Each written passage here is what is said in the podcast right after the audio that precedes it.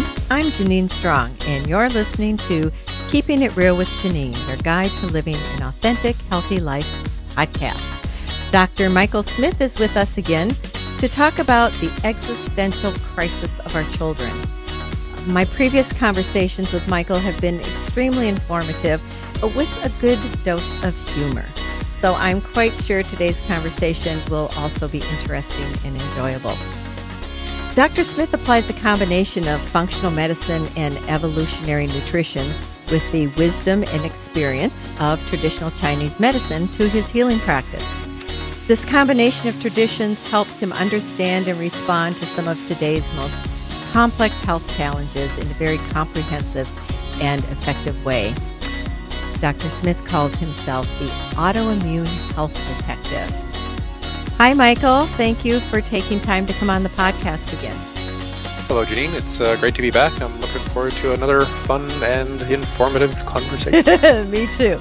Well, I really enjoyed our last conversation on neuroplasticity. And I, I, believe it was after our conversation we got into a, a, chat about today's kids and all the screen time and, and you know what's what's happening with kids today.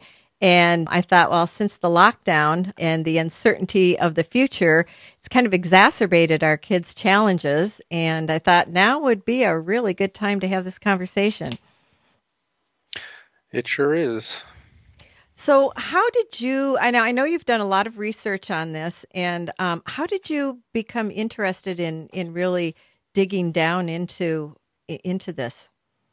Uh, I would say the first real impulse was being a parent and mm-hmm. trying to make uh, educated, informed decisions about, uh,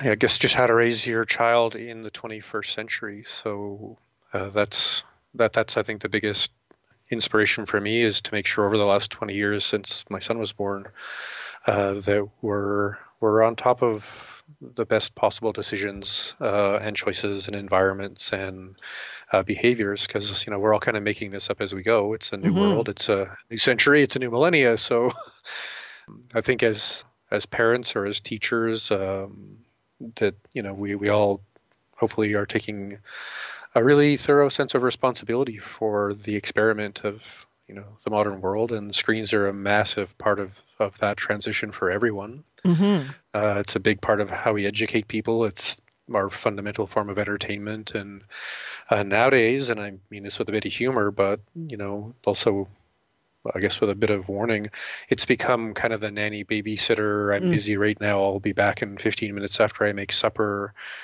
um, quick solve for parents or teachers or uh, other people working with children. So there's pluses and minuses to everything. Mm-hmm. And uh, I think the more we're all willing, I guess, to be patient enough to figure this out together, to be more informed, to be more curious. Uh, I don't know everything or that much at all, really, uh, in the sense of some echoing sense of knowing. Mm-hmm. But uh, I'm hoping that, you know, maybe in the next decade, on many levels, our culture is going to come to a, at least a, a, clear sense of what balance would look like and what long-term health would look like. Because we're all in a way lab rats, and and we're also in a way the scientists, you know, doing the experiment.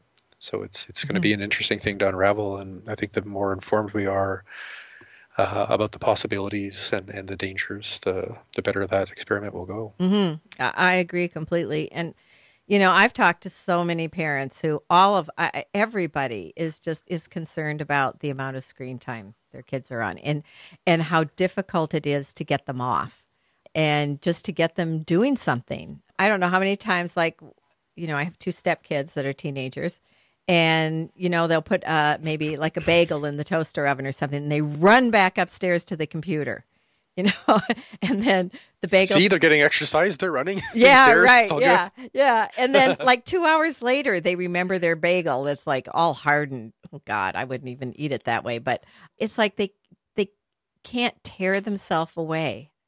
You know the the addictive properties of especially the gaming.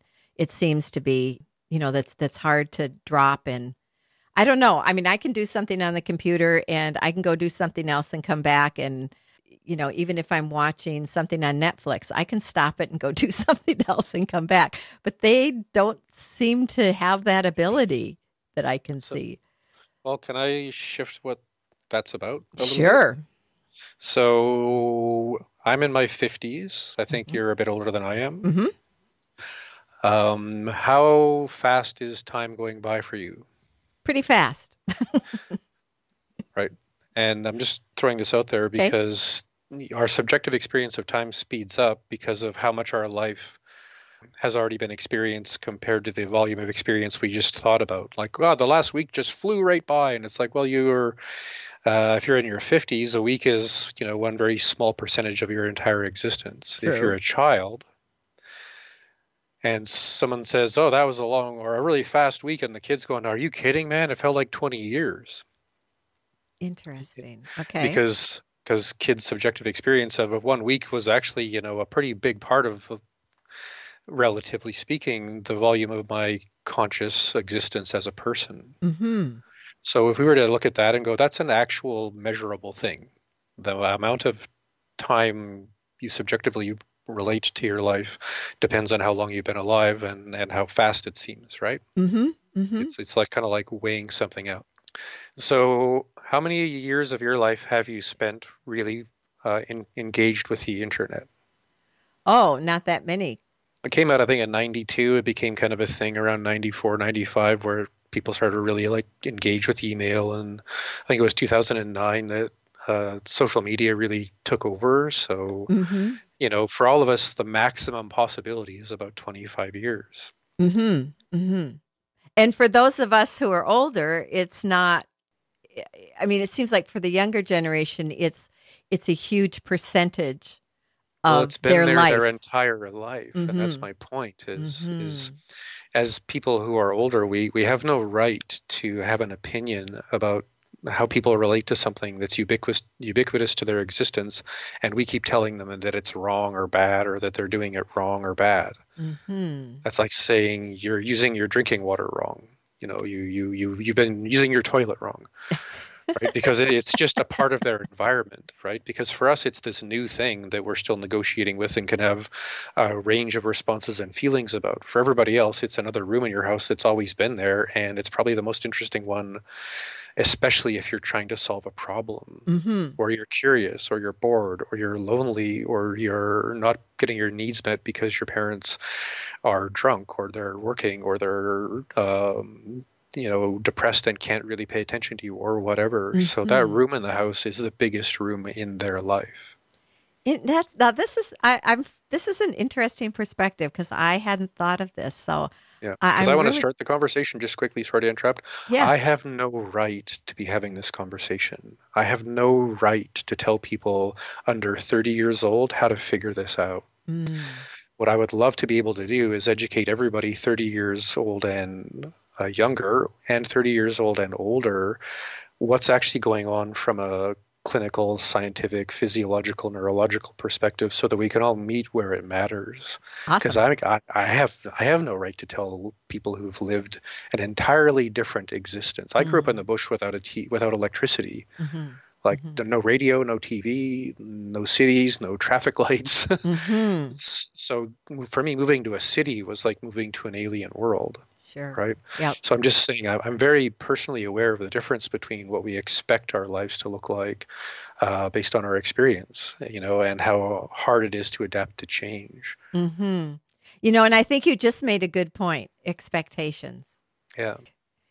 So, I mean, expectations are a really big phenomena in relationship. So, again, as you said, you know, you could project your expectation uh, of your ch- your children, your stepchildren's relationship with screens and the internet based on your experience. But if that's allowed to be, then it should be allowed that they can project onto you their expectation that you get it. And for them, getting it is that the internet is sort of like God now, and you're kind of like in between you, the person who you're talking to, and the actual truth, the actual source of information, the actual source of pleasure and fun. So uh, we can't get it because we didn't live it the same way children today have. Mm-hmm. True. True. So that that's my quick caveat is I don't have a right to really be saying this to to people in the sense of um, giving any parent a sense of authority to tell your children how to think about this because we need to collaborate with people who look at the world through a different lens mm-hmm. and, and mm-hmm. find the best possible way sometimes without words to engage in in our relationships with people that's got to do with their lives more than our expectations of them mm-hmm. Mm-hmm. okay I stand corrected. I can tell I'm going to learn a lot here because this has been very difficult for me. And it's it's a, every every decade over thirty is a decade or is another layer of uh, disorientation to communicating with people who live as a participant with the the internet, you know, collective reality. Mm-hmm. So so I think that's uh, the first thing I would encourage anyone is what's your age and take a step back and accept if you can that your age determines your perspective on this mm-hmm. and your experience with this and all experience is fundamentally equal interesting no wonder it's so much harder for me than it is for my husband yeah because he's a lot younger and i mean I, I personally know people that are 10 years older than me that are like jedi black belts with their phone and the internet because they've decided to dive into it and have it all figured out i'm I don't know. I'm, I'm, I'm literally this week trying to get an online scheduling app to work on my website for my clinic. So, mm-hmm. yeah, I mean, it really depends on how much each of us invests in this. But mm-hmm. ch- children, you know, uh, you know, 20, 30, you know, any, anything significantly under 30, their relationship with this is that's how you solve problems. It's not a problem to solve. Mm. People my age, the internet's a problem to solve. Right. For a lot of younger people, the internet's how you solve problems. Interesting. Hmm. Okay. Right. So, so again, uh, as parents with children, um, especially you know teenage children, older children, um, I think we just need to recognize our experience and their experience are equal, and if we're going to collaborate with them, we have to find a way to do it with respect to their experience. When we're talking about children, say under 12, mm-hmm. uh, we have a very different relationship because everybody around a child under 12 is, in a way, loco parentis or responsible for kind of how good or bad things go. Mm-hmm.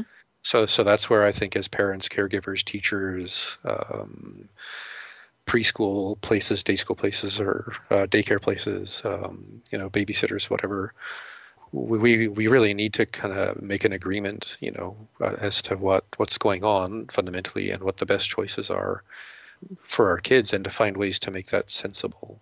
Mm-hmm. And something something that actually can be explained to them in a way that they can go, oh, okay, well, you know, I, I understand that. So, what is going on? Where would you like to start? That's that's a it's a textbook or two of possibilities. you know, I'll let you choose because um, you're the one with the information, and I'll I'll help to clarify or you know ask questions or make comments. But I'm really fascinated because you know I haven't I haven't studied this too much. I mean, I have some you know like on the effects that the screen time has on your brain and and different things, but I haven't really delved in it um, too much. And I'm I'm really curious as to what you know what you found. So I'll start that by saying there's two different kinds of screen time. Okay. One is proactive. Mm-hmm. Mm-hmm. Oh, I need to find the phone number for something, or uh, COVID nineteen pandemic has made me a homeschooling kid, even if I didn't want to be. Mm-hmm. so there's a period of time every day I have to be in front of a screen to, you know, push buttons to get through school. Mm-hmm. So that's proactive or problem solving or the focus is on, uh, I guess, a sequence of things that are meant to solve something in the future or, or keep things moving in the right direction. Mm-hmm. Okay. And most of us, as adults, as older we get, the proportion of our relationship with screens and the internet is proactive because right. we just want to look something up and move on and get off. Right. Right. well, for some people, it's like, ooh, ick. Other people, it was like, well, that was fun. And how did I end up with 27 tabs open on my, you know, uh, interaction with the computer? Because I I, I, wanted to figure out how to make Turkish coffee, and somehow I ended up with Turkish hash, and now I'm looking at the, you know, prison behavior of Russia. So ah, you know, so we, we all we all know what scrolling and sort of uh, you know fiddling around on the internet looks like, you know, and that's sort of in the, in the middle ground. Mm-hmm. But then there's this other thing called reactive screen time. Okay. where my environment, my present situation, my internal present situations, so that's three different elements of the same moment, uh, are not comfortable or they feel dangerous or Mhm. I feel socially uh, harmed in some way or left out or that I don't belong or I don't fit in or I haven't been fed and I'm hungry and I need to soothe myself or uh, for the last five days because my parents are fighting over their divorce, I've been sort of shuffled off into my room by myself staring at someone's, you know, screen of whatever kind. Could be a phone or a, a tablet or you know whatever it would be. The adaptive experience is i'd rather be doing this than anything else because everything else is bad. Mm-hmm. Or is not conducive to, to my sense of well-being or my sense of enjoyment or my sense of comfort and i mean that's that's a lot lot of range there Mm-hmm. but reactive screen time is is what's called a compensatory behavior. You're doing it to not have a different experience instead of solve a problem so you can have another experience. Right. Proactive is I need to look up the phone number of my hairdresser because I can finally go and get a haircut again. Woo! Yay! I forgot their number. It's been so long. right? well, yeah, exactly. Well, and a therapist said that um, a lot of the the being on the the the computer so much is what did she say? It, it's a way to handle the anxiety. Yeah. So I mean, we all have anxiety as as humans, and nowadays we have reasons to be, you know, even even even more kind of, I guess, wound up or freaked out. Mhm. But uh, I guess the thing is, is to make a distinction as individuals. Is your screen time mostly proactive or mostly reactive? And there's Mhm. no judge in the world who's gonna shame anyone for this. This is a chance to be honest about how we manage our, our existence in a way. So uh, as parents or as individuals, that's our relationship with our use. As parents or individuals who care for children in some way, our job is, I think, at first to make a distinction between the proactive use of, of a utility like the internet and the reactive use of something that has multiple layers of an adaptive hold on your brain and your central nervous system and some very deep primitive aspects of human connection and, and other needs uh, that we'll get into that is no different than a person hiding in the laundry room drinking vodka that they have hidden behind the the basket of sheets Mm, mhm. it's a compensatory avoiding a negative with something that is biochemically and physiologically soothing but i question the benefit of any kind of compensatory reactive behavior because it's the same mechanism as all harmful addiction Mhm. Mhm. How does it become addictive? To well addiction is about pain Right.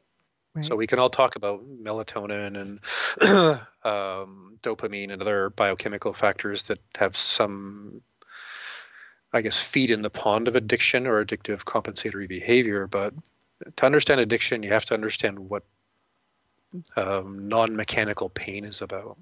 okay. Okay. So non-mechanical. So mechanical. You're talking like physical pain. You, Yeah, like oh my God, you have a broken or- foot, or you got a Mhm. you know a pair of scissors stuck in your forearm for some reason. So, ow. You know, whereas you know, and I'm here. Here, here's like a an environmental metaphor. Here's a child, boy or girl. Here's a parent, boy or girl. Single parent, single child. Single parent maybe has some form of uh, what, we might call existential pain, and they're self-soothing with the internet. The child's learning to self-soothe with the internet. The child has instinctual needs to be met, uh, which I'll get into in a sec.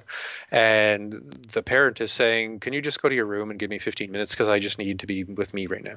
Mhm. So that child is being basically modeled into the addictive behavior of using a screen to soothe yourself. Mm, mhm. So I think first step is as again people who are you know wanting to make better decisions is we, we have to make sure we're clear that we're modeling the I guess answer or solution we want for our kids before we even bring up the subject because they're learning from us subconsciously and consciously on levels that uh, we should all be more aware of and I'm going to speak to that in a moment. Mhm. Okay. Now, before we do get into that, what is your definition of existential? Well, that's going to come up in about four minutes. If that's Okay. okay. Yep. Fine. Cool. Just yeah, I just there's sort of sort of a way to roll this out because it, it has to do with how we we understand the brain a bit. Okay. So let's say that all human beings are actually living three different experiential lives. Hmm. Okay.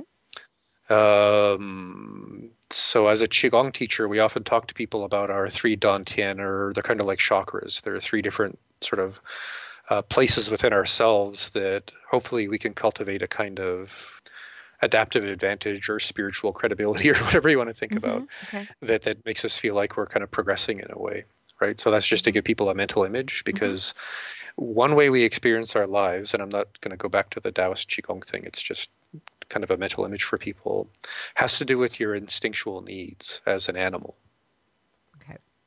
so we, I mean, we can all think like food, rest, uh, physical safety, environmental safety, like you know, shelter and uh, heat and things like that. That covers, uh, I mean, an office obvious raw aspect of instinctual behavior. The physical safety also includes a lack of physical threat. So right. par- mm-hmm. parenting style matters around how children instinctually experience the world and grow into it. Mm-hmm. Mm-hmm. Right. So when you're thinking about how your childhood went, in the mm-hmm. sense of trauma, or if you're thinking about what a child's experience is like as they grow up in your care, or maybe it's your cousin's kid or something. I encourage everyone I speak to about this stuff to, to begin with okay, let's just look at the life of that person's life or your child's life and how are how are they adapting to the world instinctually and, and how are you supporting that uh, and or consciously or unconsciously thwarting that mm-hmm. And, and this this is a tricky thing, and and yeah. and it'll make more sense in a bit. But the experience you have instinctually, say your parenting style is to throw shoes at your kid's head when you don't like what they're doing. Bad example, but mm-hmm. obvious. Mm-hmm. So when a person has a shoe thrown at their head, mm-hmm. the nervous system that can actually make you duck mm-hmm is an experience that you actually have about two tenths of a second before the part of your brain that has language. Okay. So that's maybe a seem like an abstract thing, but think of that as um, I don't know. Think of that like a horse. Mm-hmm. Right. So there's a part of you that's an instinctual animal, like a horse, mm-hmm. and the horse knows how to duck from shoes really, really well because it's an instinctual animal. Okay but the part of you that has opinions, that has self reflection, that has self regulation, um, that wants to negotiate and calibrate with the people around you, and again, the metaphor we're unfortunately using is a parent throwing a shoe at their kid's head. Mm-hmm. That child is now instinctually in an environment of threat and potential harm. So now they're a horse, and on the instinctual level, that's very skittish and like to, likely to kick at things, or chew on the hay more, or to scratch away at themselves in some way nervously to deal with the fact they're in a kind of existential instinctual pain because they're living in an environment that the universe has told them is supposed to be the safest place in the world, and it's full of shoes flying. Mm-hmm. Okay. Right. So if we go up a few inches to kind of around your solar plexus, um, and that's a physiological, neurological center of, of your body, which mm-hmm. I'll come back to. Okay. That's where you intuitively, uh, and I don't mean that in a woo woo sense, it's actually a scientific st- a structure of human communication called neuroception. Okay. So we all communicate very subtly through body language and tone of voice and facial expression mm-hmm. through this neuroceptive uh, kind of communication throw shoes at someone's head because you can be a passive aggressive manipulative communicator to your child in some way that makes them know that they're not going to get their needs met right now because of the way you're communicating to them so now on a social intuitive visceral level of existence you're in an environment that's potentially harmful when it's supposed to be the safest place on earth mm-hmm. that information is sitting on the horse that's already skittish. Okay. That experience and information happens inside your brain one tenth of a second before the part of you that has language. Hmm. Interesting. So, for the part of you that's actually the existential part of you, the part of you that you might call your upper chakra or your brain, the part with language, uh, I often use the term binoculars, the part of our mind that we use to solve problems by uh, being predictive and projecting into the future, the part that we need language and math to solve problems for. Mm-hmm. That's that those binoculars are basically in the hands of a human being called a cowboy or cowgirl sitting on a horse, and the horse is freaking out, mm. and the mm. cow person is freaking out. Mm-hmm. So, what do you think they're doing with their binoculars? Uh, looking out for uh, something negative. Child. They're trying to look at something that gives them a sense that there is a safe place in the ah, universe. Ah, okay. okay. Or to have the experience that they're in a safe place. Mm-hmm. So if I can go online at three years old and and and watch birds flop around and maybe try and steer them through an obstacle course or whatever it is that interface screen games for really young kids would be. Mm-hmm that's a predictive experience. I know I pick it up, I turn it on, the weird music plays, I do a certain thing, and I can predict the outcome, which is I'm self soothing and I'm uh, feeling successful or confident because I got to the next level, I got a prize, or you know whatever the the mechanism is mm-hmm. of the game. Mm-hmm. So I think it's a really important distinction to make because the question was, what's what is existential pain? Mm-hmm. It's a combination of the how wound up your instinctual body is based on the volume of trauma you experience in that environment mm. to your safety. Say, would you say that again, please? So existential pain is a combination of your your instinctual pain. Mm-hmm right? Your lack of safety, your your concern around harm to get instinctual needs met, okay. plus your visceral neuroceptive uh, social pain at knowing that you and your parent don't get along clearly because they're telling you to go screw off right now because they'd rather look at the screen themselves alone. Hmm. So the the solve to the world seems to be look at screens alone. So you go to your room and operate on that that you know that that habit uh, or or that deference from you know your parent or caregiver, and now you're doing the thing you needed to do, which is feel safe, feel collaborative, feel connective, feel like you're in progress of some kind. Mm-hmm. Right. So existential pain, which is the source of all addiction, and I mean I I mm-hmm. work with trauma and addiction in, in, in my practice a bit the problem is, is it's helping people go back to, to figure out where the pain came from so that they can work with that because the alcohol the, the, misuse of cannabis the misuse of pharmaceuticals the misuse of whatever is to soothe that pain the same way a three-year-old stuck in the room by themselves is scrolling through a screen because they they have fundamental we all have fundamental needs to to solve problems mm-hmm. Mm-hmm. and chronic three part pain uh, is the biggest problem we all face in the modern world because we're living so far away from what we used to for you know the last 10,000 years and then the last you know say six uh, 200,000 years so as human beings that have been pretty much the same you know animal if you will for 200,000 years we're 20 years into an experiment where our reactive compensatory response is screens mm-hmm. adults children doesn't mm-hmm. matter mm-hmm. So until we can, you know, as a society come up with a much better way to understand this and to balance it out, we're basically becoming a society of addicts. Hmm. Right? Uh, yes, I would agree. And the reason I brought up all that stuff about the instinctual part, the intuitive part, uh, or social part, and, and, the more existential part is that's where the solutions lie. Mm. Mm-hmm. Because we all know, I think, that if you give any person, especially a child, a bunch of screens to deal with, as you know, for adults, it might be our job, but it's also maybe our entertainment. Sitting is the new smoking, and now it's a full time job. So, have you, in your travels and, and, and working with people in your research, does have you found that all of this addictive sc- screen time does, as people travel, you know, get older and travel through life, are they do they kind of stick with that addiction or does it translate into alcohol, drugs, gambling, whatever? That I think that's my fundamental point, Janine, is we have a bunch of children in our society that are living in environments that are modeling addictive behavior. Mm-hmm. So they mm-hmm. don't have any other you know choice to to predict uh, like and i mean that's what the mind does is it predicts outcomes right so the only predictive choice is how to use screens to control your experience mm-hmm. and if that doesn't work or there's more um, you get numb to it so let's say you're 25 years old you're finished university and now you have a full-time job and you're an engineer and you're drafting things all day on AutoCAD, which is a drafting program. Mm-hmm.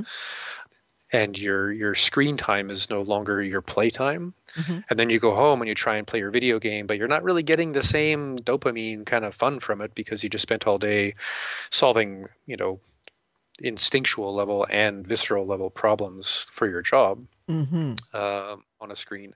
Maybe a screen plus uh, an upper or a downer would be the way to go. Got it. Right? Maybe uh, a few furious masturbation sessions on a, at a screen to get back to your video game with that little uh, shift of dopamine is the new normal or it's the masturbation plus a bottle of vodka and sort of a bit of an upper to balance that out so you can focus more on your game hmm. right because we're trying to control our state and, and our, our mind's need to reach into the world to effect something in a, in a way that means something to us mm-hmm. So if it becomes less meaningful i would think that would create kind of a depression yeah, and that's again more existential pain. I can't mm-hmm. even solve how to feel comfortable in my own home anymore because my modeling tells me it's going to happen through screens or alcohol or something or something outside of me. So I, I better start reaching, or I better start you know altering my physiology and chemistry in some way because again that's our society's model is oh if you don't feel well you take a pill mm-hmm. oh if you mm-hmm. want to feel better you drink a bottle mm-hmm. if you want to do this you do that and you know, I'm not just slamming our culture. I'm just trying to lay it out for, for us as adults again, mm-hmm. trying to find a way to collaborate with a completely different society, which is people under 20, you know, or 20, probably under 25, mm-hmm. um, who for them, screens are how you solve problems, so they can't be problems. Wow, interesting. That's something that I have to wrap my my mind around because it's totally different from the way I've been yeah. looking at it. That's because you and I have no right to be having this conversation. Outside of uh, uh, you know sharing our best possible understanding and, and opportunities to change this, which is where the conversation's going. Right. But I'm I'm just trying to help people kind of take a step back and you know it's like th- this this isn't you know, age doesn't make you somehow an authority on something. it, it, it, it, may, it's possible, but it's not an automatic thing. Right, right and the the world has become very lateral. I mean, you know, religion doesn't really make the same kind of sense to people in the modern world because you can look at all the other 3,000 religions who have exactly the same ratio of worldview, which is I have a story that tells me the answer and you're wrong, although there, there's 3,000 other versions of the same effort by humans to control their environment through belief. Mm-hmm. So as as as you know, religion is is a diminishing thing in civilization in modern civilization because it doesn't solve any problem for anybody right now in, in the way that it used to mm-hmm. Mm-hmm. right? Although it brings families together and churches together if you're allowed to gather in some way but right. I'm just saying that most people's response to the world now is very lateral. It's very on the planet. And right now the planet is connected through the internet. Right. So we, we, we have to find a way to, to use that utility uh, as skillfully uh, and as caringly as you know we can, and as wisely as we can with with what we know. But we we can't just make it good or bad. Mm-hmm. Mm-hmm. I understand what you're saying. You know, and that's why I bring up the context of proactive use and reactive use because it gives all of us a beginning to have a conversation with children over eight under eight years old, there's a whole bunch of things the brain can't do. Okay. So trying to use abstract thinking and symbolism and metaphor before a kid is, you know, 9, 10, 11 years old is is uh, just confounding and, and, and creates anxiety in kids because, you know, they assume you know that they're a kid and they assume that you know how to talk to a kid. So if you're using some abstract metaphor to a five year old, they're they're they're just in pain, going, "Oh my God, I'm there's something wrong with me. I don't know why this adult, uh, you know, interaction with me is so uncomfortable." Because you would assume a adult would know how to talk to a five year old. mm-hmm. Mm-hmm. Although, is there a manual for that? I mean, I think... growing up in a large enough family that you get it. No, like, and that, that's another thing is, uh, I want, I really wish there was some magic word that we could all say you know, it's like playing tag or something. Okay, reset. We're all going to start a brand new game. and the rules are kind of being determined as we play the game because for the last 20 years or so society has changed uh, so dramatically and, and so profoundly that children growing up in it are growing up in as close to a different world as as we can imagine mm-hmm. right so again right. those of us who are trying to figure out how to do this well the first thing is we have to realize we have to join their world to make sense to them Mm. Doesn't mean we have to spend more time on screens. We just have to change our opinions about it because your opinions are irrelevant. Mm-hmm. Mm-hmm. It sounds kind of like what you're saying is instead of trying to drag them into our world, we need to join them in their world in some way. Well, we need to sit beside them long enough to actually have them trust us enough again, to trust themselves enough again, that they don't need self soothing to get through an afternoon alone. Mm-hmm right? Because that's that's again this this thing about addiction and existential pain is until you can trust you have capacities within yourself to handle that pain, you're going to soothe it. Right. So it's it's about bringing the context about proactive and reactive use up, uh, and and then finding ways to make the distinction clear, and then make the reactive choices more experimental and experiential and collaborative. Because you you don't as parents, we've gotten into this weird managerial relationship with our kids. We manage their upbringing, mm-hmm. You know, in a way, and and we really need, I think, to spend more time with them. Now, this is I'm not trying to get too far afield here, but uh, I have a First Nations background and mm-hmm. uh, work with elders sometimes. And there was an elder I used to work with 30 years ago, and she had said that you only need one word to raise children well. Okay. What do you think that word is? Love. Yeah, that that's like an instinctual state. So it, it, it's a word too, but but I mean, that it doesn't change anything. We all love our kids. So the word that she said was with. With. Mm-hmm. So when my son was born, uh, it was about with because that was the only advice that I felt that I had any use for. So, and, and as an example, it came to time to teach him to tie his shoes. We went shoe shopping Mm-hmm. So we could try on a lot of different shoes. Mm-hmm. So that we could sit there beside each other, with each other, learning to tie shoelaces together with each other. Mm-hmm. Interesting. Right? Because mm-hmm. it's a, mm-hmm. people naturally learn through modeling, right? So right. if we do things with people, uh, there's that. I think you and I had this conversation a year or two ago on a podcast. Um, sorry, I'm a have a freaky memory. Um, Lucky you. yeah. Um, which I just gapped on for a moment. but it was just another example of how to do things with your kids. Mm-hmm, mm-hmm. Oh no, it was this. I remember. So okay, so here's another example of with that okay. has to do with screens, and mm-hmm. I think it's a really powerful one because, say, uh, a, a certain number of my patients are single mothers. Okay and we all live in the Kootenays, so let's just take a step back and admit that we all have a predictable perspective about certain things. Mm-hmm. Uh, at least some of us are. Um, and the conversation we were having, you and I were having, was about uh, kids and video games. Mm-hmm. Mm-hmm. And my response was, well, if you're a single mom and your kid is self soothing with a video game, you should learn to play that game with them. Mm-hmm. So I tell that to all of my patients because it's the most effective way to stop the, the winning losing context of, of trying to raise your kids because you, you're you're just there on a couch shooting bad guys or trying to solve puzzles or whatever the game is about with them. Mm-hmm. so when you have an opinion about the game at least the, the opinion is about an experience not just about playing video games. Well that would that would help because from my perspective it's a waste of time yeah, and again, some of us have to realize we have no right to have opinions about things because we don't have any experience of them. Mm-hmm. Mm-hmm.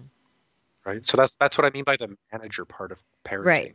But what I what I mean is, for me, it's a waste of time. So if if I could look at it differently as a way to spend time with, yeah, that makes it more acceptable for me. Yeah, and again, the word acceptable is a very managerial perspective about how to raise children. Well, at my age, it's kind of you know I'm I'm definitely more managerial. yeah, and and again, I'm just and I'm not trying to shame anybody or poke fun at you, Janine. No, we're friends. I'm just saying like we have to step back and recognize we're running with a program that doesn't work. Mm-hmm. It's causing existential pain in people. we're creating a society of addicts. Right? How how many people are on pharmaceuticals to just feel better? Mm-hmm right mm-hmm. so so I'm, I'm i'm really passionate about this because the solution is so simple make it your family's culture to do animal things together like sports like physical play mm-hmm right? Make it a thing that you you, you it's where, where we were just a family who we cycle or ski or we climb or we hike or we swim or we do martial arts or we do something that doesn't have some weird add-on to it in the sense of like a spiritual practice like yoga. If you want to do stretches, it's about stretchy. It's not about anything else because mm-hmm. kids don't know how to handle anything else there's three parts to people. If you can have an animal body instinctual way to participate with your kids, inside, outside, upside down, wherever, anywhere, um, that becomes a part of their modeling. Mm-hmm. They may have a preference about, but I want to watch a show or I want to do this. It's like, yeah, yeah, well, you can do that when we come home. Mm-hmm. So there's, I'm not saying no, I'm saying yes and. Yes, yes, I hear you. Or yes when because of a yes with. Mm-hmm. Well, I know in my in my family we used to once or twice a week we'd play dominoes after dinner. So and, that that's not really an instinctually dynamic thing, but it's a great example of the second part, which is the intuitive, visceral, social, instinctual body. Because mm-hmm. mm-hmm. that's the biggest harm that happens with with screens. And, and I can get into the science of that in a sec. But mm-hmm. uh, sitting at the dinner table, actually having meals together every night mm-hmm. without screens. As our family, it's our culture to actually have this this uh, necessary dynamic conversational you know experience. But if you're a parent and you're like, yeah, let's sit down and eat. I'm just gonna catch up on my emails while you guys talk. Uh, okay, great modeling there, dude. mm-hmm. Mm-hmm. And, and that's something that, that again from a manager point of view as, as a parent we create a, a an emotional split between us and the need for connection because we, we're not seeking connection we're seeking outcome because we're managing something like an expectation. Mm. Mm-hmm. Right. So so until we're down here on the ground, you know, picking things up off the floor with each other and, and actually engage with each other, we're we're not with our kids. We're we're at our kids. We're talking at them, right? Mm-hmm.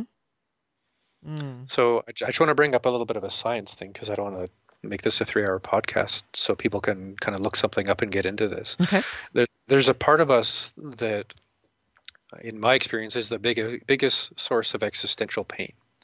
And it's the biggest source of addiction because addiction is about pain. So, for those of you who are kind of turned on by this and really want to like dig in and do the best you can for yourself and your family, we need to all learn about your polyvagal nervous system. Mm, mm-hmm. Mm-hmm. right? And that part of your nervous system is the balance between the fight or flight instinctual animal 200,000 year old programs that are running in your nervous system that you cannot change unless you spend a decade training every day. Right. So, mm-hmm. so, so that that's mm-hmm. going on in your, your, your nervous system, but there's a forward facing part of that survival nervous system that reaches through your diaphragm up into your face. It's part of your polyvagal nervous system and your solar plexus that actually, on one level, produce your facial expressions. They produce your tone of voice, how sarcastic or how meaningful you're speaking right now, mm. um, how easy you are to humor or easy you are to anger, mm-hmm.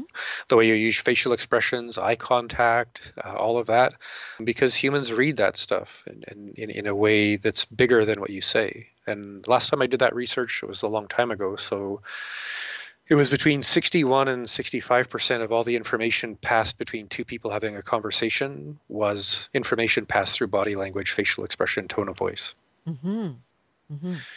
Right now you and i are recording a podcast and i'm looking at my floor talking into a headset. So I, I mean i can hear your, your beautiful laugh and, and things like that. So i can on an instinctual level feel like there's an openness to the conversation because you know you had a giggle. Mm-hmm. But if I got really serious and started swearing a lot and, you know, making statements about, you know, how wrong people your age are and blah, blah, blah, the conversation would feel a lot different, wouldn't it? Mm-hmm. Right. right. Not just because of what I'm saying, but because of how I'm saying it. Right. Right. So this is the biggest wound of screens. So if you take a kid, uh, a child who's spent their entire life being soothed by screens, mm-hmm. they can sometimes be mis- misdiagnosed superficially as being autistic. Mm-hmm. Mm-hmm. Because they don't read body language, facial expressions, and tone of voice like most of their peers do.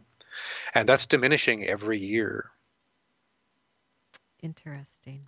So when we as adults, and I've had this conversation with my son, I've had this conversation with countless parents and children in my clinic at the same time, and we're all trying to figure something out together.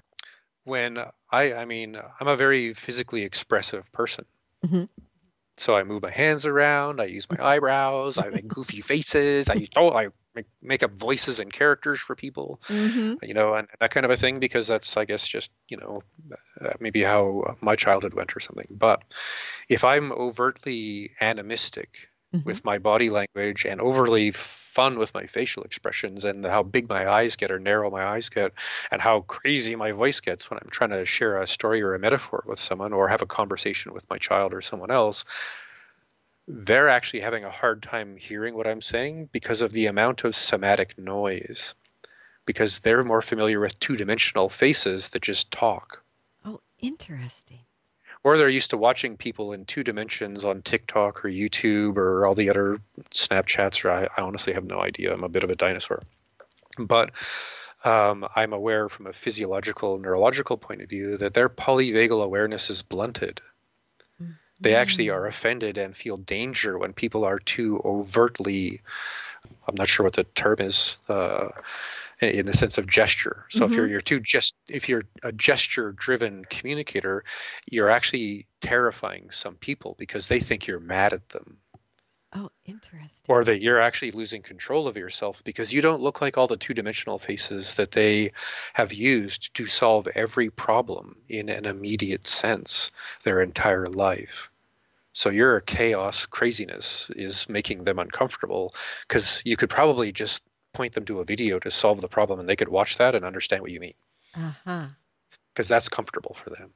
That's instinctually their vibe. They grew up on a spaceship or something in the sense of they're not instinctual cave dwelling animals who hoot and bangs, you know, rocks with sticks when the thunder crashes. Mm-hmm right? So we're dealing with instinctual things that are changing at an accelerative rate that has obviously never happened before. Interesting. So, so I'm going to go deeper into that experience. Okay. So let's say I, I'm a kid. I'm six or seven years old. Like any other curious, healthy primate, I want to solve problems. Mm-hmm. Now, pre-internet, my only access to problem solving was you, mom. Mm, mm-hmm so now the conditioning, the patterning, the cultural stuff that gets transmitted, uh, the soothing opportunities, the way in which patience works because you might have to wait until mom goes to the library to get the book to come home to find the thing that mm. answers the question because it was a really cool question and no one knows the answer but mm-hmm. we'll figure it out together billy mm-hmm. right so there's a whole different relationship with existentially like you know almost like upper chakra existentially humans have the binoculars, the, the need to be able to predict the world. So if my way to predict the world and solve problems is, hey, mom, uh, what the hell is astrophysics? Mm-hmm.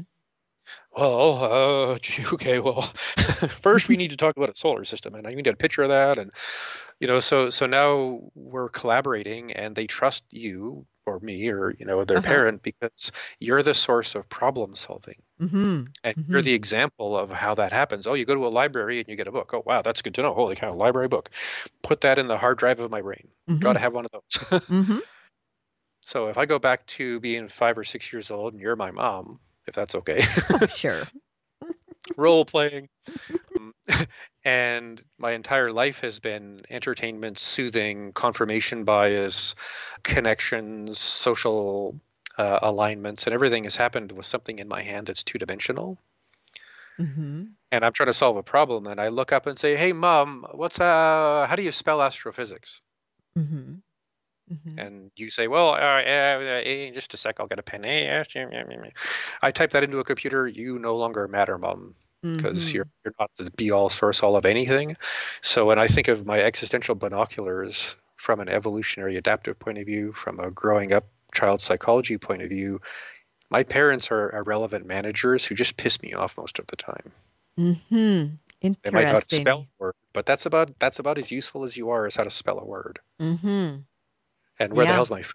And I want to eat this now because I saw a cooking show and it was awesome. So like, this is the real world, and what are you doing?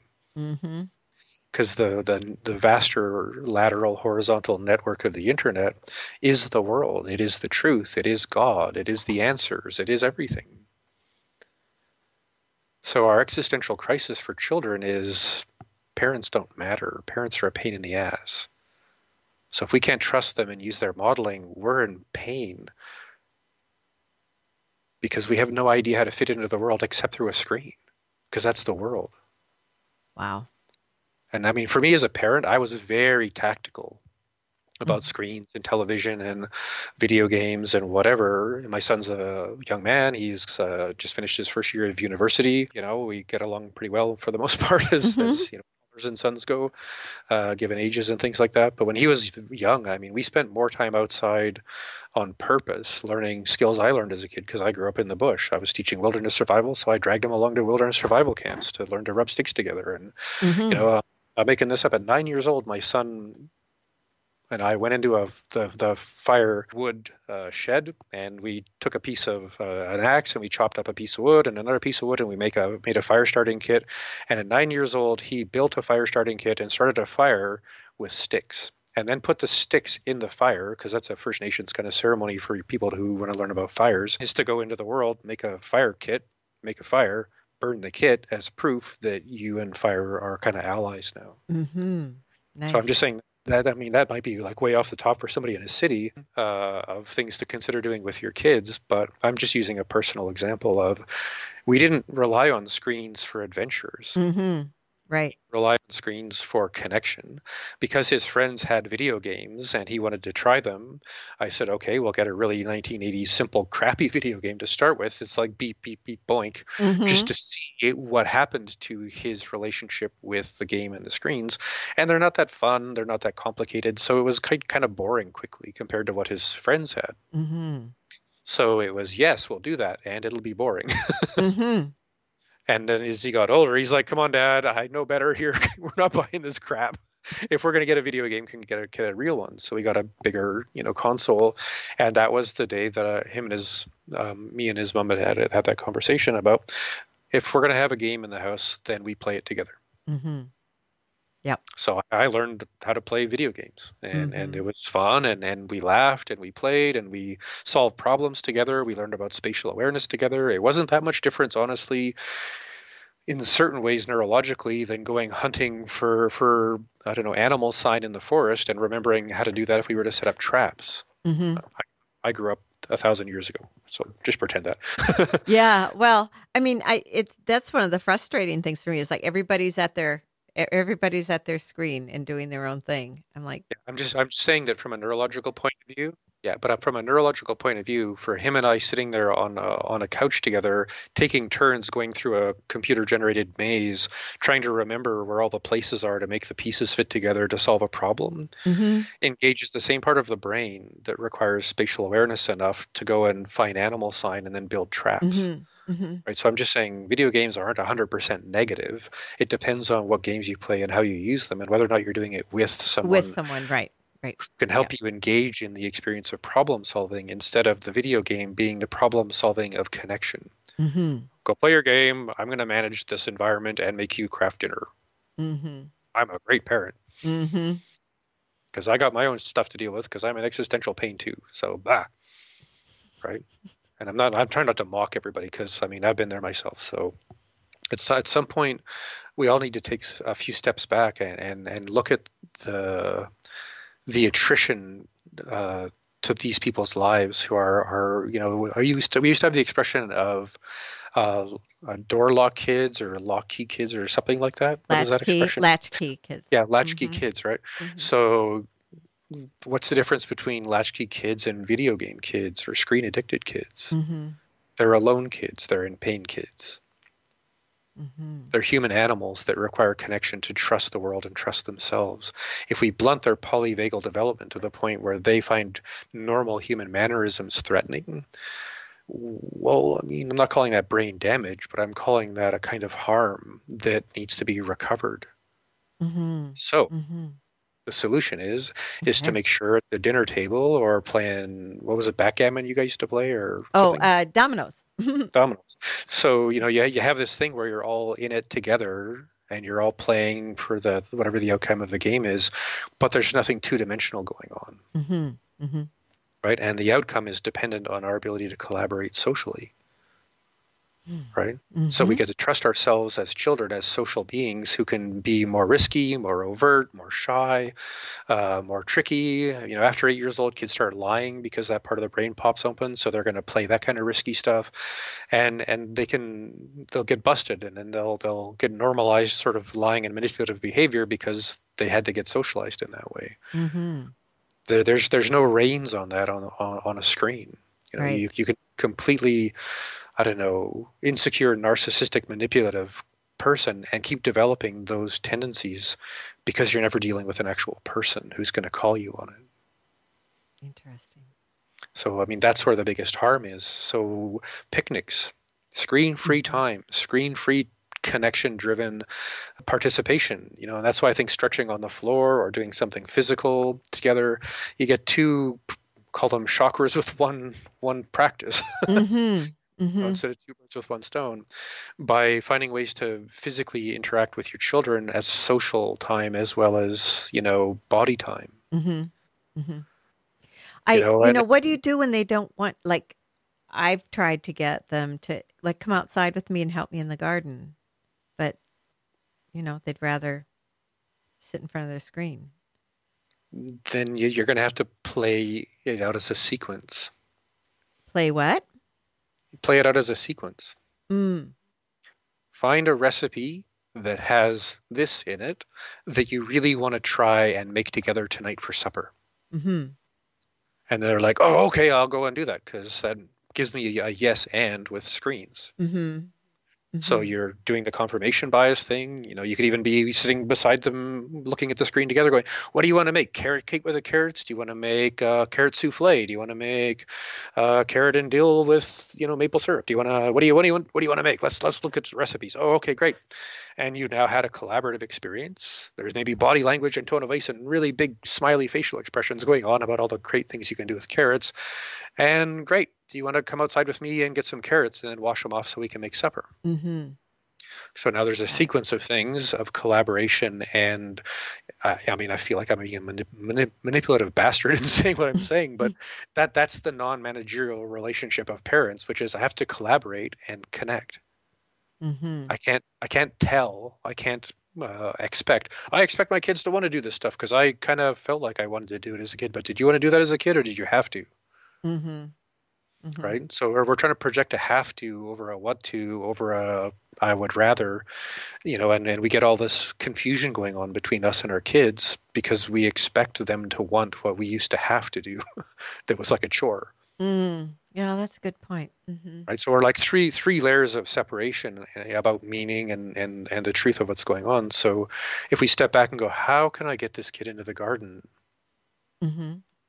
Well, it's not really about the garden; it's about with. So what else can I do that's a sequence of with that produces an outcome that says yes and to screens and yes and to making supper together? Mm-hmm. Okay, well let's learn about the vegetables we have that are coming up right now. Let's look at recipes we can make with those things in them and then go and do it together. Mm-hmm. Because the thing we're trying to solve isn't no screens. It's how do we collaborate and spend more time in polyvagal connection and meaning together? Mm-hmm. because the manager parent is like, how do I get these kids to leave the screens alone? Well, I mean, the big solve would be an EMP because then there's no electricity. So, Right. but then we all don't get to play, so not really a solve. So we have to again get out of the manager mind and go, Mhm. what can we experience together that has no use for screens, but begins with screens and ends with screens? mm-hmm. because we could Instagram the meal we made and put it up on the internet together. Mm-hmm. Like, wow, wouldn't that be a day, Janine? Mm. Let's let's pick a plant. Let's pick a recipe. Let's go and get it. Let's go and make it. Let's take a picture of it. Let's high five each other, fist bumps and you know bum shaking dances because it was about doing something together, not about screens. Mm-hmm. Mm-hmm. Uh, how do you feel about like just turning the internet off for a few hours or four hours or whatever during the day, so that everybody? It's a very managerial decision to make. I know, I know, but it, it does also kind of force. I mean, I know, like we've done it sometimes, and then you know the kids they go outside and they do stuff, and Yeah, yeah. So Janine, I'm gonna force you to do something. Okay? okay, You need to do 100 push-ups a day from now on. Why are you laughing? because I can't. It's not about that. This is black and white. It's on or off. Mm-hmm. I'm the authority here, right? I'm the Mm. parent. I'm managing you. Yeah. I just I made a distinction. It's it's four hours a day, 100 Mhm. push-ups a day. It's whatever BS you want to throw at people and assume that they're not going to laugh in your face for trying to be a I don't know ranch hand and they're the cow. Mm-hmm. if you're not Mhm. you're not so if we, if we take a step back and we look at the instinctual human being in the child, Mm-hmm. called lower chakra stuff, Okay. the intuitive, emotional, polyvagal, social human that's in that child that's experiencing everything you do subconsciously, and and then you know we look at the brain and the existential mind that's predicting and trying to find truth and meaning in the world because that's what humans are doing. If I actually look at that and recognize I'm responsible for the outcome of all of that and the input of all of that, Mm-hmm. and the best way I can do that is actually backwards in time. Okay. Where we're all at the dinner table together. We do fun things, call them chores, but fun things together that Mhm. matter, Mhm. and all of this other stuff. Then, then we're actually raising a person to become a person on three levels, consciously or not. Hmm. And if we're not attending to those three different aspects of that person when they leave the house, you know, um, they're going to solve that need in hopefully functional ways, but more than likely than not in dysfunctional ways because they've been disoriented to the world because they've been managed, Hmm. told what to do. Mm-hmm. So, what I'm really speaking to is their authentic autonomy. Okay. So, as a child, did you get what you would consider respect and honoring for your authentic autonomy from every adult? Mm, most of the time. Really? Mm-hmm. You were never punished, you were never bullied, you were never harassed, manipulated, lied to, coerced, convinced. I was never bullied. Um, no, my parents were pretty straightforward. Right. So, so maybe that's why you're who you are in, in the sense of, I think you're pretty cool. So, in the sense that, uh, you know, you, you kind of have a lot of things together in yourself. Mm-hmm. I'm just asking you to consider the authentic autonomy of children who, one, raise up in environments without a lot of other children. Mm-hmm. And Mm-hmm. it used to be 12 kids per family. Now it's one or two. So Right. their poly, their polyvagal, you know, opportunities are very narrow. Interesting. Their their chance to figure out their autonomy and their place in, in, in a group of 10 people or whatever, to, you know, whatever the number would be, uh, is narrow. Mm-hmm. And now now we have one or two kids, and our kids are taking time away from each other because two or three kids is done. I don't know. It's like a war, you know, for supremacy, and they're going to all split off and do their own thing. Right. I've been talking to a lot of parents who just spent two and a half months in a house, uh, homeschooling their kids, kids of different ages stuck dealing with each other, having to spend time together, uh, realizing there's a limit to screens and toilets in the world somehow magically all of a sudden. Mm, because mhm. we're all, we're all in the same space together Right. and and the chal challenges people are facing the wins people are creating uh, the wisdom that people are are re- receiving and, and generating because we're all stuck in the same place has been powerful and profound because we're all stuck in the same, same place with each other Mhm. Mhm. and the game is are we going to honor each other's each other's authentic autonomy uh, whatever the age is whatever the experience whatever the day is or are we going to manipulate and manage them Mhm. right Mhm. kids can't help not manipulate each other in a way but adults can right? So we all have to slow things way, way down and start making sequences of experiences and behaviors that become the cultures of our family. Mm-hmm. Because as much as right now you and I are having a conversation about, you know, whew, at least our kids are older. you know, in, in, in the sense of you and I. Uh huh. But we're also having a conversation to try and help a lot of people right now in 2020 post COVID paranoia and stuff. Mm-hmm. Uh, you know, when we can come to that for a couple of minutes, might be a good idea. Mm-hmm. With with a completely different perspective, but you and I's conversation is also about those children's children, right? Right. And and for me, as a clinician who's trying to help people understand big picture stuff, that's the biggest terrifying, gut wrenching, butterflies chewing on my liver experience that I have is. I know how addicted to screens I can be. Mm-hmm. I know how addicted to screens people my son's age can be. I know what that looks like in 20 years based on some basic uh, statistics and math, but I don't really know. I'm just predicting to the best of my ability, and it looks terrifying. Mm-hmm. Mm-hmm. Yeah, and then you've got you've got uh, kids who become adults who've spent their life on screens, and then they're bringing up children, yeah. and that's all they know. And by then, do you think school will just be at home through a screen? Oh God, that sounds horrible. I, so, I mean, sociologically, it's terrifying. Yeah. economically, it's a huge win. Mm. Hmm. But then you're not getting the socialization and. That, that's why I said sociologically, yeah. it's terrifying. yeah. I'm just trying to like put this whole conversation in perspective. Is it isn't about how to get through the weekend with your kid, although it is. Mm-hmm. It's about recognizing we're responsible for the next generation, and we're not taking responsibility for it. We're managing it. So we're having mm-hmm. instead of a proactive relationship with this problem, we're having a reactive relationship with it, which is sneaky as I am, why I started the conversation that way. Because mm-hmm. mm-hmm. you can't solve a reactive problem by reacting to it. Well, and I'll be honest, that's what I've been doing. So, right. So, so let's just drop the bomb of COVID on the conversation. mm-hmm. So I'm going to go back to being that six-year-old, and I grew up the way six-year-olds grew up today, looking at screens, two-dimensional friends and realities, and answers to everything. If I can find someone to help me spell astrophysics. and then everything on the screens are about social isolation, about maybe millions of people dying, about mm. whew, it's mostly the old people who die. I'm a young person. I'm going to probably be okay. Mm-hmm. But I'm also six years old and have no way to mentally or emotionally or instinctually handle the consequences of what I'm predicting in my head. Mm-hmm. And I look at mom, and mom's shitting her pants. Oops, pardon me. Mom's pooping her pants.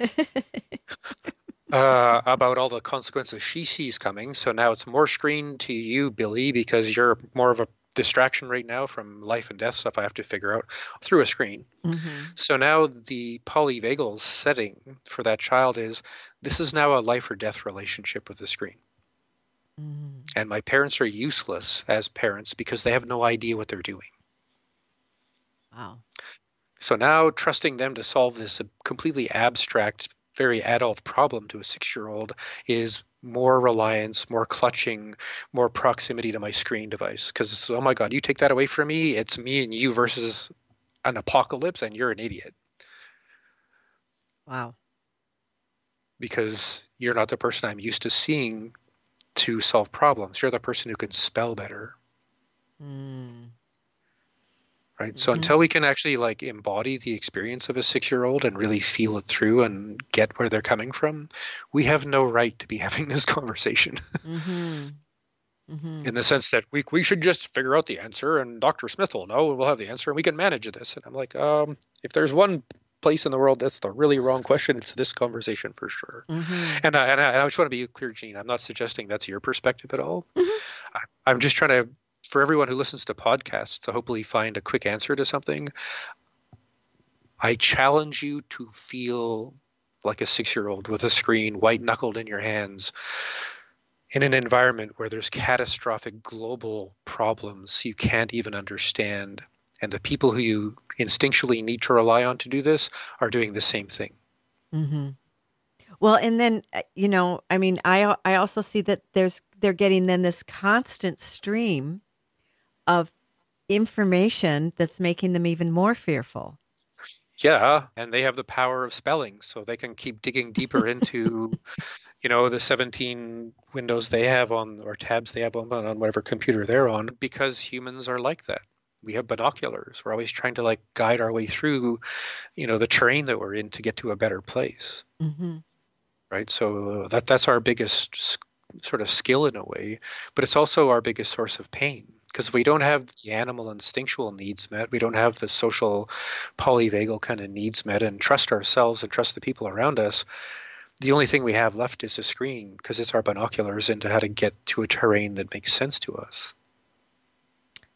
So it's know, a big crazy trap. Scary. it is scary. It's I mean, physiologically terrifying, neurologically terrifying immune system terrifying, pineal uh, or pardon me, uh, dopamine and melatonin terrifying, right? Because we're, we're we're doing something that has physiological impact as well as sociological impact, as well as immediate managing your kids' impact. Right.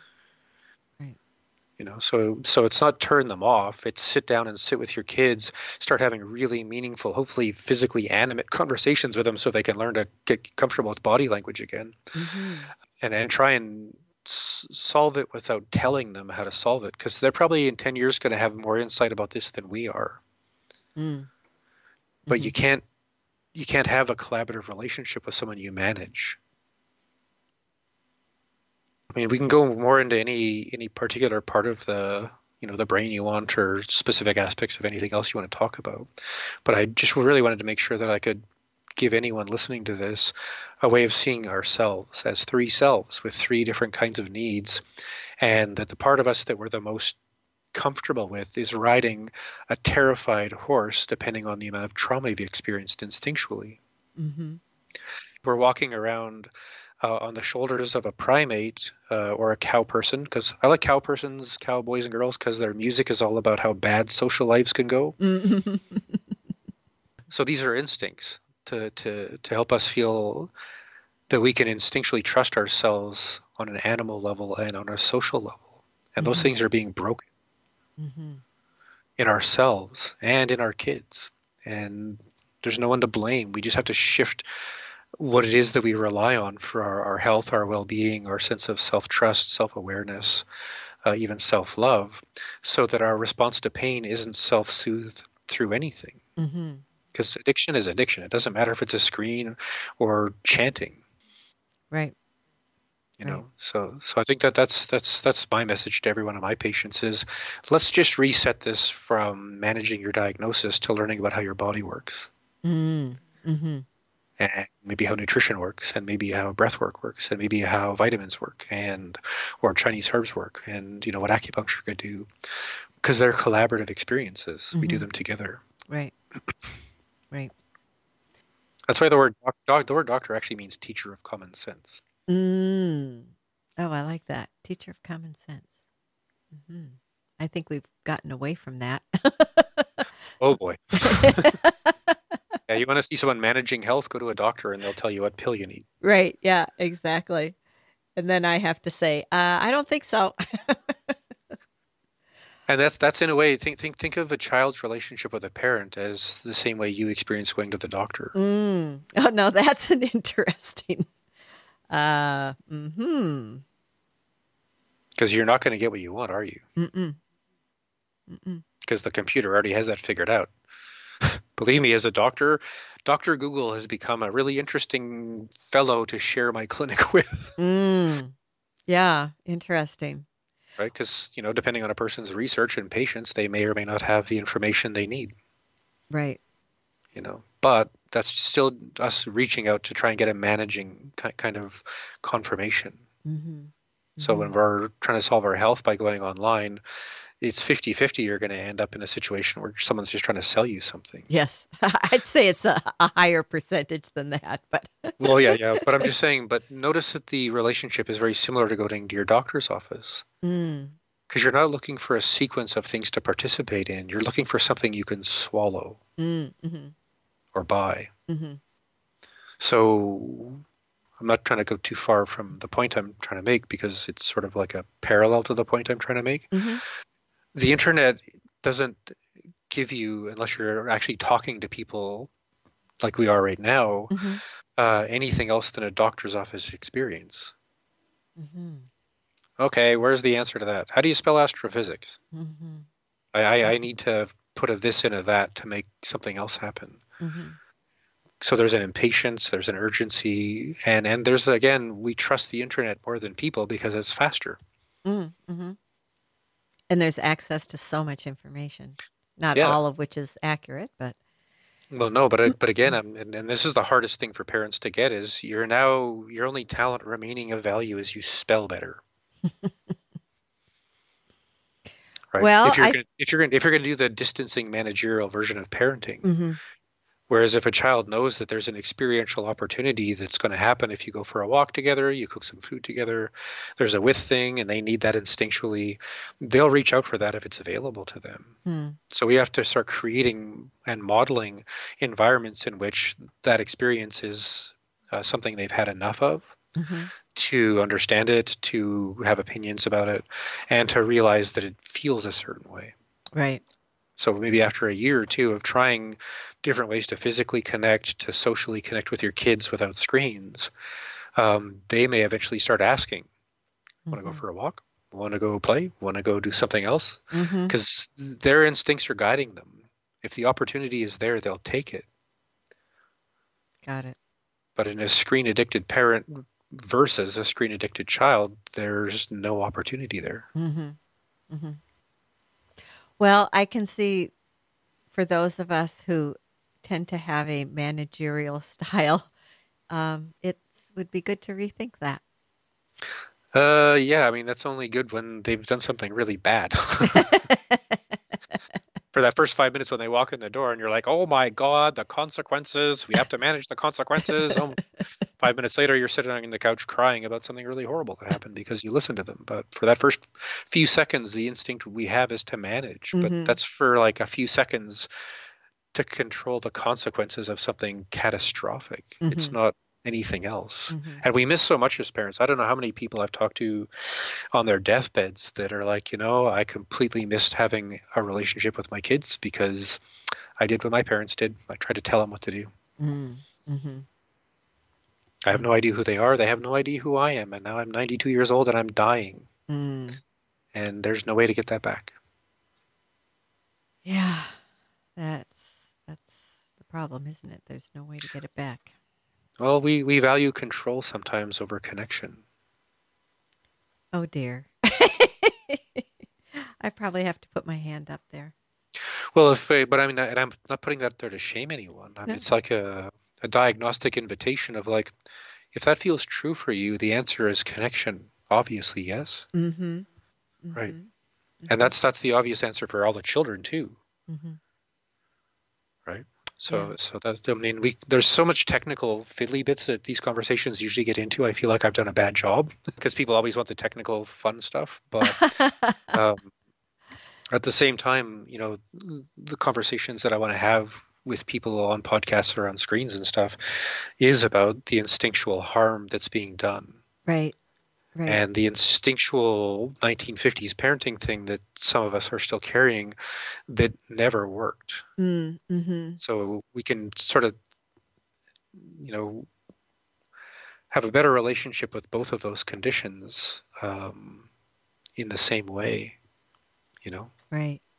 we can't just blame screens and blame the internet. Mm-hmm. We, we have to look at the physiological situation that's going on, the instinctual situation going on, the social situation that's going on, the existential situation that's going on, and care for those things through collaboration and connection. Mm-hmm. Because if you do that, you have a really normal, well adaptive, and, and connected human being. Otherwise, you have a person in existential pain Mm-hmm. who is going to self soothe the rest of their lives until they meet some people who help them reorient themselves to a connected world. Yes, and you know, and that's up for grabs whether they will meet some people who can do that and help them with that or not. Maybe they're dysfunctional for the rest of their life. And Or maybe we can all collaborate through things like podcasts, which are on the internet, to to start making uh, a, a conversation that we're allowed to laugh about Mm-hmm. instead of trying to managing the consequences, serious, fault, blame. Ah, Mm-hmm. let's start asking our six years old, okay, what do you want to make for supper that we can take a picture of to put on Instagram? Mm-hmm. And they're like, oh, oh, this relates to God. I mean, the internet. I mean, the lateral network in which all things really important happen. Um, um, um. Okay. Mm-hmm. And then you'll start to get to know that person, and they'll start to get to know themselves. Yes. Yes. Because you, you can't get to know yourself as a social being looking at a screen. no, that's true. That's true. So I, I think I think one of the things for parents is you know the need to be more flexible in your thinking about this and and how you approach it. Could I say a slightly different thing? Sure. I'm not disagreeing with you. I would just like to voice my experience as a parent. Uh huh. As a parent, we're in a catastrophic and cataclysmic disorientation of how to socialize as a human being. We're breaking our entire civilization and culture through passivity and the belief that we can manage people instead of meet them. Mm. It scares me more than all the damage this virus could do if it hung around for decades, Mm-hmm. right? Mhm. This is the most serious problem we face as a civilization. Existential pain is the thing that turns people off. We're turning our entire world off. Oh. It's terrifying. But it's a utility, and if we choose to use it in balance with normal human, you know, experience and behavior based on 200,000 years of humans, uh, we're going to be okay. We, we just can't be impatient managers about it. We have to really sit down on the floor together and listen to young people tell us, you know, how they think that would look, Mm-hmm. you know, and, and really begin it as a conversation and to find ways maybe through cartoons to play out the example of the difference between billy uh, who has a balanced screen life and a proactive screen relationship and billy who has a very dysfunctional and reactive relationship with screens and to play that out for people because people learn through modeling and storytelling Mm-hmm. Mm-hmm. so if you and I had a million dollars, we could say, let's make a cartoon where these two twins are split at the age of six months and they meet again at 12 and they had a very different proactive or reactive relationship with screen time Mm-hmm. and how they reconnect at some point and, and actually try and connect, you know, as human beings, maybe a, a great story to unravel that uh, construct we have in the world right now. Mm-hmm. You know, so, I mean, that that's that's the thing. It's either a proactive relationship that's healthy or it's not. And Mhm. so, so many of us, it's not. Right. Wow. Doesn't matter if you're six or 60, it can be really a negative relationship. Mm-hmm. Mm-hmm. Well, Michael, this has been an eye opener for me, and uh, I, I hope it is for a lot of the listeners, especially those who have children, which probably most people do, um, but especially those who have young children and are unhappy with their home life, what they're seeing, you know, the amount of screen time, and hopefully this can give some people a kick in the butt to think about doing things differently and trying something different. Make it a sequence, make it a cooperation. Mm-hmm. I just had an image in my mind as you were saying that, uh, thinking, because again, I think about single moms and kids because that's sort of our higher at risk population around Mhm. mental health. Mm-hmm. I just had a picture of some mom and her kid, you know, and she's aware, oh my God, I've got to get this screen addiction handled, lying on a bed, looking at a screen together, playing a game together Mm-hmm. as step one of the sequence. Right. And then step two, maybe finding something more interactive to do um, where there's sort of a taking of turns of uh, what happens with the screen. And then maybe a sequence where instead of doing this on a screen, let's do this uh, coloring thing on a coloring book so that we can both sit here, same place, sitting in bed, but let's color the coloring book together. You know, to to recognize you can have a very similar rea- relationship with a two-dimensional object that's actually physically real and isn't driving your brain in in five different directions at once, and it's happening with the person next to you. Mm-hmm. So you know, it's like it's there's a thing we call an addiction treatment called harm reduction, where you, you keep doing the activity, you just keep changing the amount and the context of it until other opportunities make sense to the visceral pain you're experiencing to handle your your your uh, or the the visceral pain you're experiencing that drives you to addictive behavior. So now you have other options, mm-hmm. but you can't just tell people, oh, you know, you, you got other options, eh? It's like, right? What? sure that's five steps away from my brain right now. So mm-hmm. you're you're not even you're not even talking to me. You're talking at me. Right. Right. So again, if if if we can start recognizing we have to sit beside the person, collaborate with what they're doing, change what they're doing with us, so that it the interaction becomes shared with the screen. You get to do your part, I get to do my part. That's why playing video games with kids is so powerful because only one person has the control device. Mm-hmm. So they get to watch you play, then you watch them play. Mm-hmm. So so now you're a part of the experience. It's triangular, and then then maybe playing a game that doesn't require a screen or a controller, or in the same way. Mm-hmm. And then and then and then, because we have to kind of go into a dark place and rescue our kids step by step by step. Right.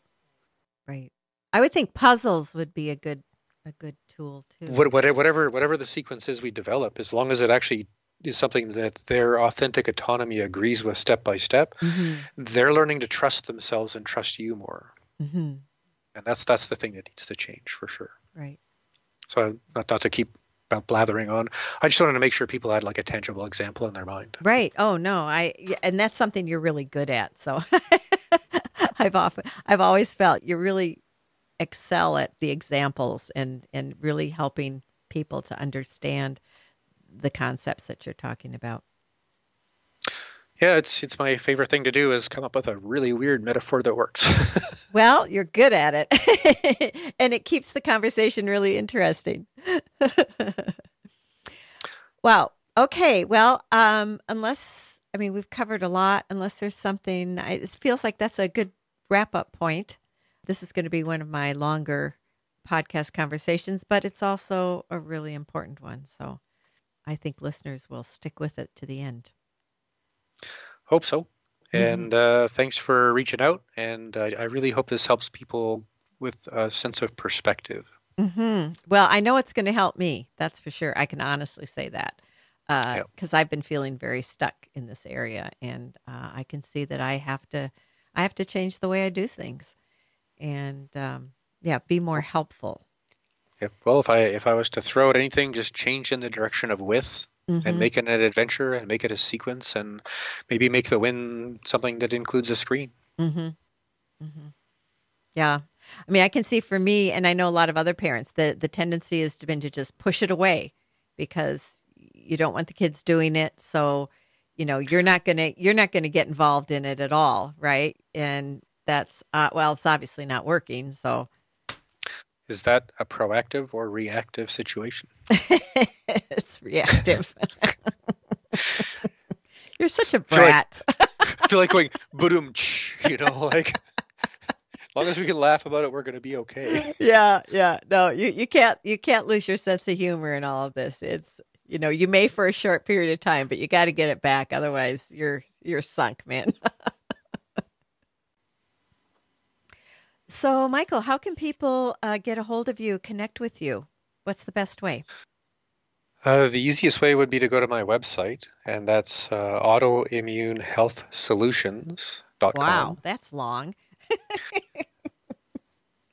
well, auto... once you type it in once, you never have to type it in again. So that's true. Okay, so auto, and this there'll be a link on the podcast website too, of course, yeah. as always. Yeah, yeah. But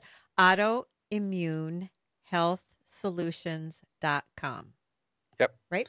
Okay. So, so that's if you want to talk to me about something clinical. Okay. If you're a person who's interested in things like breath work, meditation, qigong, and all that, I also have an online qigong training program for people. So for those who want to like focus on a more embodied experiential approach, mm-hmm. that's called Soma Dao Qigong. S O M A D A O Q I G O N G dot com.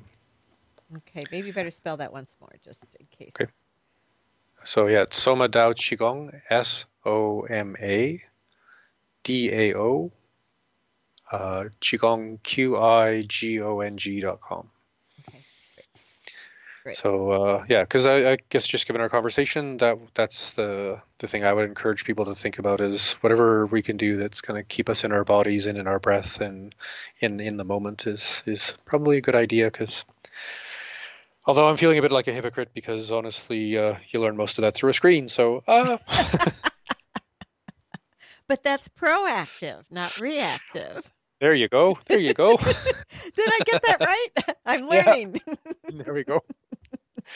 We're collaborating in a consensual way. Look at us go. Yes. Yay. now we just have to do it with the kids. yep. Yeah.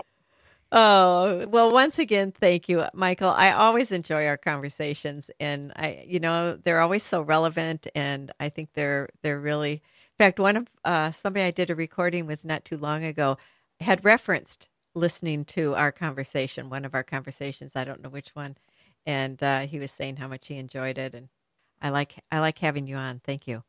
Well, I'm glad that uh, I don't know somehow together we we make good communications happen. yeah, absolutely.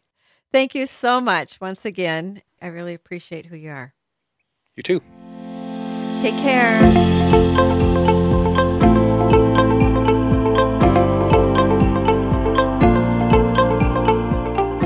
Thank you, Dr. Michael Smith, for sharing your ideas and your experiences. Whether or not you have children living at home, this really does affect all of us.